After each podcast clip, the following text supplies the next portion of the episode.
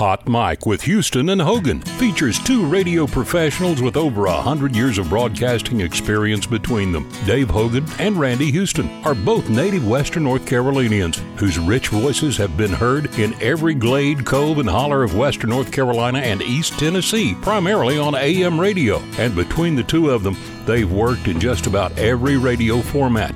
As you can imagine, these guys have tons of stories about the day to day of live radio and the interactions they've had with listeners and entertainers while they were immersed in, at the time, one of the most influential and informative mediums available. Those experiences will be featured in this podcast series. Check the subscribe button wherever you get your podcasts with Randy and Dave on Hot Mic with Houston and Hogan. Welcome to another episode of Hot Mic with Houston and Hogan. I'm Randy Houston. And I'm Dave Hogan. A big Hogan howdy to everybody. Hope you're feeling good on this nice day. And every day is a nice day if you set your mind. Abraham Lincoln said, A man or woman can be just as happy or sad as they want to be. It's up to us. So I try to I try to make every day a nice day. How about you? Absolutely, and happy New Year to you, Dave, and to uh, our listeners and folks that we've come across in the past many years of our years in broadcasting and in radio, and uh, that's kind of one of the. Well, it is what we want to talk with you about today. Yeah, we're going to talk about small town radio and some of the uh, some of the things. Now, when I say small town, I'm not talking about Asheville or Johnson City or Kingsport or Bristol. We're talking about Murphy, Franklin, Marshall, Burnsville, West Jefferson, really small towns. But, Randy, before we get to that, I want to talk a little bit about something else. Okay. You got the mic. You man. know, I love to read biographies, and I want you to look. This is the biography. If I, if if I sound like my tailgate's a dragon on this broadcast, I don't Yeah. know when people are going to be listening to it, but we're recording this in the early afternoon, and I slept until nine thirty-five this morning. That's a, um, a retired morning guy Now- saying that. Yes. Now, the reason is because, you know, my favorite kind of reading is biography. And I want you to look at the bio, the biography I'm reading right now that I read till about two o'clock this morning is the reason I slept till nine thirty-five. So this is the biography I'm currently reading. Jonathan, John Newton, right? John Newton. Tell me about John Newton. The book is called From Disgrace to Amazing Grace. John Newton is the man who wrote Amazing, Grace. Okay. This is one of the most fascinating stories. If we have listeners who like to read, and I'm sure we do, get this biography either at your library or online. I have it on my uh, tablet. It's called From Disgrace to Amazing Grace, and it's the story of, of John Newton by Jonathan Aitken. And uh, the disgrace is the fact that John Newton was, I guess we would use the term scoundrel. Oh, really? Oh man, he was involved in the slave trade and he was the captain of several slave ships, Ships. bringing African Americans to the United New World, as they called it Right. the United States, what's now the United States, as well as uh, some of the Caribbean countries. So he was, uh, and, and he was, uh, you know, he was a, a, a rounder, as we'd say, in a lot of ways. And then he survived a terrible storm, almost died, and started turning his life around. And his conversion to Christianity was not uh, instant. It was over a matter of, in fact, several years from the time he felt like he needed to change his life until he did. And it's an amazing read because when he started uh, preaching there in England, of course, the established church was the Church of England, the Anglican Church, which is still, of course, in existence, and the Church of England. And uh, John Newton was not allowed to be what we would call a pastor or a rector in the Church of England because he did not have the academic credentials to be ordained in the Church of England. Well, you know what he did, John Newton? He started preaching when he felt the call to, to minister. He started preaching at Presbyterian churches, Baptist churches, Moravian churches, Quaker churches, just anywhere that he could get an audience. And his story was so compelling, and the only the only comparison I could think of as I read this is Billy Graham. He was so compelling in his ministry that he started attracting all these uh, people from all walks of life to come to wherever he was preaching. And he made the acquaintance of, and I can't remember the actual name, of the Duke of Dartmouth. Dartmouth College Mm-hmm. in New Hampshire Mm-hmm. was named in his honor. But he was a wealthy, uh, highly high standard, uh, sta- high standing person in England, and he he and many other uh, people uh, of stature in England started going to services conducted by John, John Newton. Newton. So he finally was ordained as a minister, and he pastored a small church in Olney, England. And if that name Olney rings a bell with some people, that's where they have the famous pancake race. That's that's where the pancake race started. Okay. And supposedly, this lady was flipping a pancake and she heard the church bell ring at the church pastored by John Newton and started running to the church to uh, make it on time and still had the frying pan flipping pancakes. That's the legend, anyway. Okay. And so to this day, they have that pancake race in Olney, England. But let me make the long story short. During his ministry, he also wrote hymns, and he wrote Amazing Grace.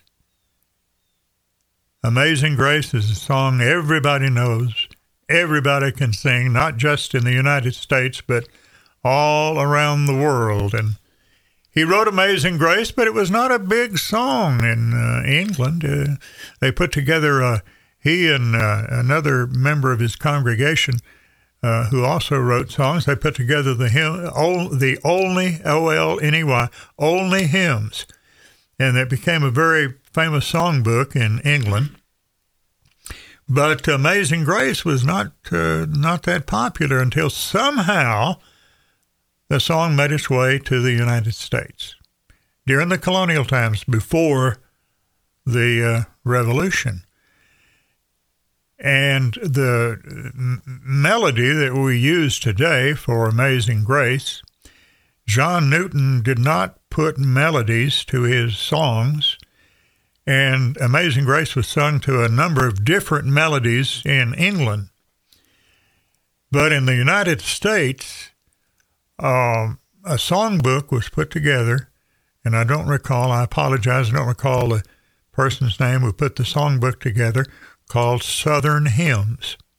And it included Amazing Grace, and he used the melody of a an instrumental from the Appalachian Mountains, brought over from Scotland, called New Britain was the name of the, the song. And New Britain melody is what we use today For Amazing for Grace. Amazing Grace. And Amazing Grace is one of the few songs, think about this, one of the very few songs that can be sung either as a uh, happy celebratory song or a sad song. It can be sung at funerals. It can be sung at sad occasions. Remember President Obama in Charleston, South Carolina, in the black church, Right. and when he was doing a, uh, a eulogy, broke into singing Amazing Grace at that very sad occasion. Amazing Grace was sung after the attack on 9 11 by just about every congregation in America. a, in a sad occasion, but on the other hand, it can be used at weddings and uh, celebrations of all sorts. So if you have an inclination to learn about this man, a fascinating man uh, named John Newton, pick up that book at your library and read it or buy it or get it online, and you'll be amazed at the story.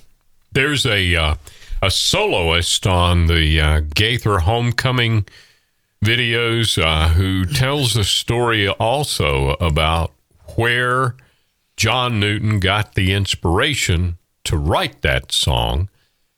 That it was the sounds of the slaves coming from the belly of the ship mm. that gave him that inspiration. And, and that it is the it is one of the very very few songs that can be played on all black keys on the keyboard. And uh, our uh, the the black population uh, in slavery in the United States uh, was instrumental in the popularity of the song Amazing Grace.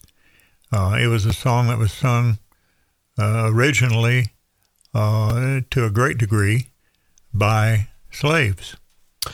Well, we have John Newton. By the way, one more one more point. Okay, the church he pastored originally, he later on pastored in uh, in London, but the small church was in a very poor town he tried to make his sermons simple, understandable by everybody, and he applied that to the songs he wrote.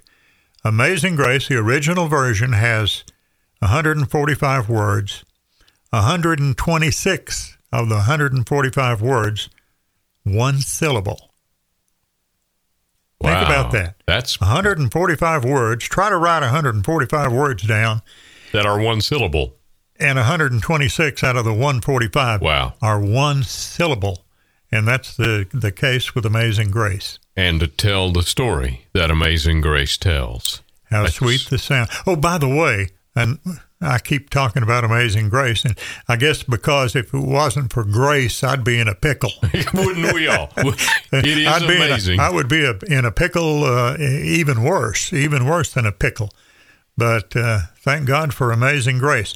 But the verse that we that that I think touches many of us is uh, when we've been there ten thousand years. Remember that line in the bright song? shining as the star, bright shining as the sun. That was not written by John Newton. That was written by the lady who wrote uh, Uncle Tom's Cabin. Harriet. The, the book yeah. Uncle Tom's Cabin. Right. Was written by, help me, Randy. I, it's not written by Harriet Stover. Uh, uh, uh, uh, I can look it up real quick here. While you talk about small town radio, which was going to be the subject of this, we probably need to save that subject for another show because yeah, we started talking about Amazing Grace, which has been on my mind as a result of reading this uh, Harriet Beecher Stowe. Harriet Beecher Stowe. What did I? Harriet Beecher yeah, Stowe, yeah. who uh, whose brother was a songwriter, but she wrote that verse. Uh, bright shining when we've been the there ten thousand years, bright shining as the sun. We've no less days to shed the yeah. We've no less days to sing, sing God's, God's praise, praise than when, when we, we, first begun. begun. Yeah we love that verse and we sing that verse when we sing Amazing Grace. And there's a third verse to that song that we don't often exactly. sing in mm-hmm. church when Exactly. Yeah. And uh, Abraham Lincoln met Harriet Beecher Stowe, who authored Uncle Tom's Cabin. And if you haven't read Uncle Tom's Cabin, one of the things I've done in retirement, Randy, is go back and try to read some of the classics. Yeah that I I, I, I never read before. Yeah, yeah, Uncle Tom's Cabin is one of them that I read recently, and uh, this the story was a great influence in the emancipation movement in the United States, the abolition of slavery. And Abraham Lincoln met Harriet Beecher Stowe and said, "You're the You're the lady that started this war, referring to the Civil War. Right. You think we ought to save the small town Yeah. radio I do because uh, for another we're podcast? yeah we're uh we, we, this we, I mean, I can talk all day about Amazing Grace. we'll just title this one Dave's love of Amazing Grace and Randy's too. Uh, And as I said, I'd be in a pickle if it weren't for grace. And I think a lot of us would. Uh, I can't agree more. And uh, I pick up that old guitar every now and then, and uh, the very first tune that you learn to play, Amazing Grace. And I love it's that sung song. in every congregation, doesn't matter the denomination. It's the universal hymn sung in Baptist. Uh, I think you and I both grew up uh, in Baptist churches, Right. but it's sung in every denomination, including Catholic uh, churches. Everybody knows and sings Amazing Grace. And from all surveys that have been made, Amazing Grace comes up as the most sung, most popular song ever written. Wow. Ever. Ever. Of In- all songs. Of all songs. That's a bunch of songs. Now, think about this. You know, you and I worked at WISE in Asheville Right. During the 1990s, that decade of the 90s. Right. And you know one of the songs that was popular and played a lot? We, we, we called it Songs from the Great American Songbook. Right. Judy Collins recording Amazing Grace. of Amazing Grace. Yes. It was a big pop hit. Of course. Can you imagine a song that I forgot about that. that that that appeals to every Yeah. person, every genre of music? Yeah. But Judy Collins, I believe it was a cappella, wasn't It it? was. It was like I was about to bring that up. And it was a hit on the contemporary charts in the 70s. We were playing it in the 90s as a recurrent hit. Exactly. Uh, uh, God, forgot about that, Dave. You got you got such a great memory. Well, thank you for bringing us. You know, you just witnessed uh, really live radio. We had no, we had two topics picked out. We were going to do two podcasts today, and we had two topics picked out, and this was neither one of those. we just turned on the mic, started talking, and that's exactly what we do, what we have done for a long, long time around uh, AM, primarily AM radio stations around Western North Carolina and Eastern Tennessee, and we get together about once a month and go have lunch and tell radio stories and got to figure it out. We need to put this on recording. Some of our kids one of these days or grandkids or something might want to Hey, who was that crazy guy? Hot Mic with Houston and, And the Hogan. thing, the th- one more point before you sign off. People ask me since I retired from uh, doing a radio show after over 50 years, do you miss radio? And the one thing I miss most of all is sharing stories with people, like the story we just told about Amazing Grace. Yeah. When I read a book or I see something out here when I'm traveling, I want to share it with people. Yeah. And I think, boy, I'm going to talk about that on the radio tomorrow morning. And then I realize I'm retired and I don't have any place to talk about it except with Randy Houston on Hot Mic with Houston and Hogan. Come back next time and we'll talk about some of those small radio station days on Hot Mic. Thank you for joining us. Be sure to click the subscribe button for another episode of Hot Mic with Randy Houston and Dave Hogan.